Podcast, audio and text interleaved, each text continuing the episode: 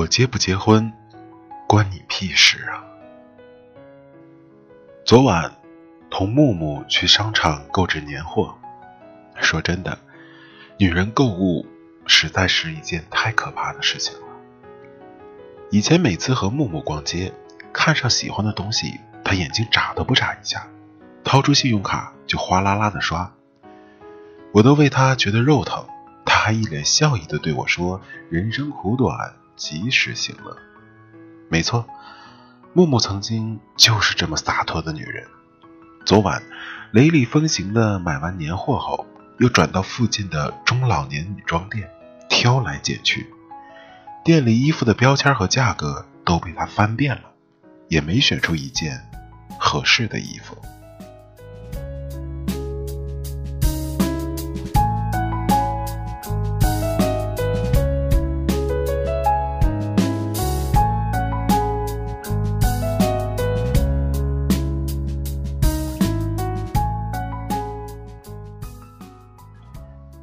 这是我第一次见木木这么优柔寡断，我没忍住，开始揶揄他：“哟，给自己买挺大方的，怎么给你妈买就这么犹犹豫豫的？”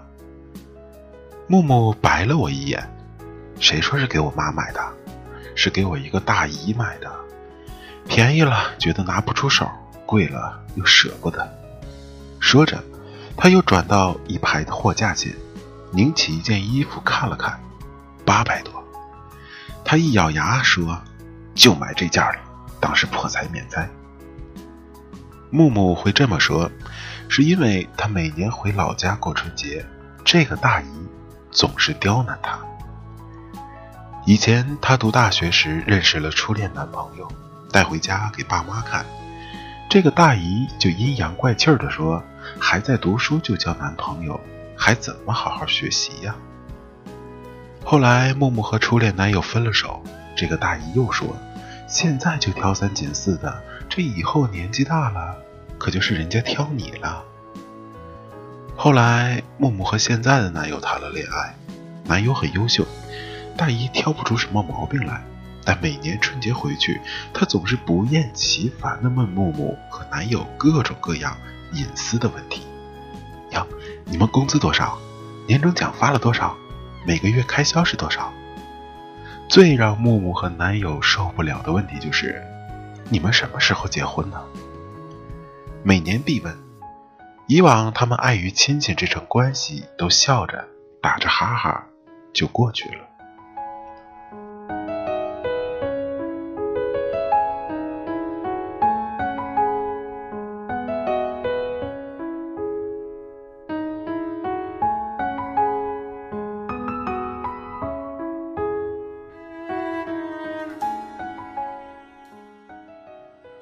去年大姨的儿媳妇给他添了一个孙子，他更是洋洋得意的向木木的爸妈炫耀自己儿子多优秀，媳妇儿多懂事，孙子多乖巧，明里暗里的又将木木和男朋友贬低了一通。他再一次试图洗脑木木，巴拉巴拉的说着赶快结婚，早点结婚，早点生孩子，否则年纪大了就不好生了。木木终于发火了，冷笑了一声说：“大姨，我什么时候结婚，这不关你的事儿。你呀，还是管好你孙子吧。”就因为这句话，那个春节过得十分不安宁。大姨撒泼似的骂木木没教养就算了，连带木木的爸妈也被大姨阴阳怪气的奚落了一番。木木当时特别生气，差点都挽袖子上去和他对骂。幸好是男友眼疾手快，把他拉住。事后，木木爸妈并没有说木木，只是让他多忍一忍。毕竟怎么说，大姨也是长辈儿。于是今年，木木的妈妈早早打电话给木木，说大姨爱贪小便宜，让他给大姨买件衣服，堵堵她的嘴。木木觉得很憋屈，他说：“如果是其他人像大姨这样，管天管地的，我早让他滚了。”但，就因为是亲戚，打不得，骂不得，只要稍微一处逆他，就会被推到风口浪尖儿里。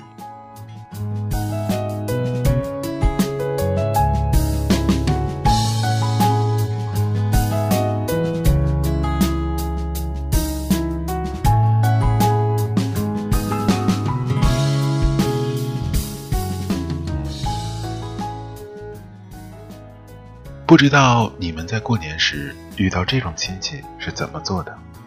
是忍气吞声，还是眼一闭、牙一咬、破罐子破摔？算了。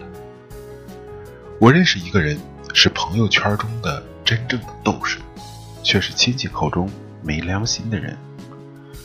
有一年过年时，亲戚带来了熊孩子，乱翻他卧室里的东西，将他的口红、腮红、眼影盘。还有那些瓶瓶罐罐的护肤品，全都蹂躏的不成样子。其中还有一瓶他刚入手的神仙水。于是他揪着熊孩子要打，亲戚护犊子，还扯着嗓子和朋友喊：“你一个大人和孩子计较什么？你这些东西值多少钱啊？有必要这么小题大做吗？”然后还掏出一百块给朋友，说赔你。朋友都快被他气笑了，哼。好几千块的东西，你一百块钱就打发了？世界上有这么好的事吗？于是，他将亲戚一家赶了出去。这事儿做的的确是大快人心，但面对胡搅蛮缠的亲戚时，有他这样魄力的人并不多。多数人都只是能忍则忍，不能忍还得忍。好像每个人都有一个讨人厌的长辈。仗着自己的辈分倚老卖老，总是以过来人自居，站在道德制高点教育你。他永远是对的，而你永远是错的。因为你是我亲戚，是我长辈，我耐着性子，仰着笑脸听你说话，并不是因为你说的对，而是这是我在用自己的方式尊重你，不想撕破脸，让彼此难看而已。如果你只是一个路人甲，我早让你滚了！我谈不谈恋爱，结不结婚，生不生孩子，都是我自己的事儿，关你屁事儿！人是相互尊重的，请不要用你自以为是的标准答案来给我的人生评分。记住，你是你，而我是我。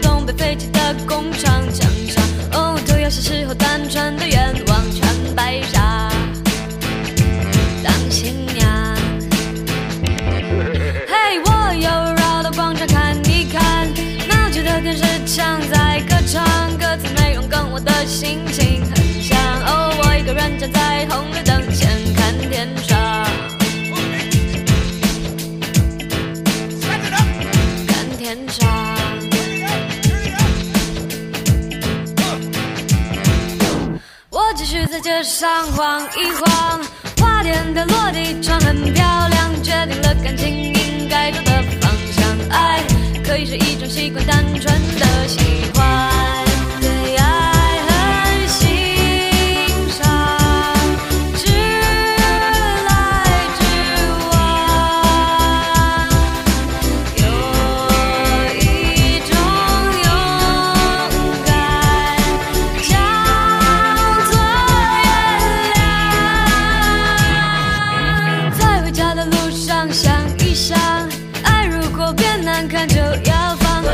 是没有标准的答案，但欠人家的，你一定就得还。注意，踩到狗尾巴，就像触电一样，千万别攻击别人最脆弱的地方。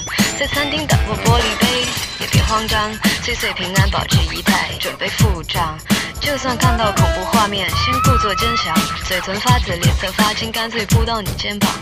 看电影感动就哭，好笑就笑，以免得内伤。如果男朋友偷瞄辣妹流口水，揍他几拳，捏他一百，问他懂不懂欣赏。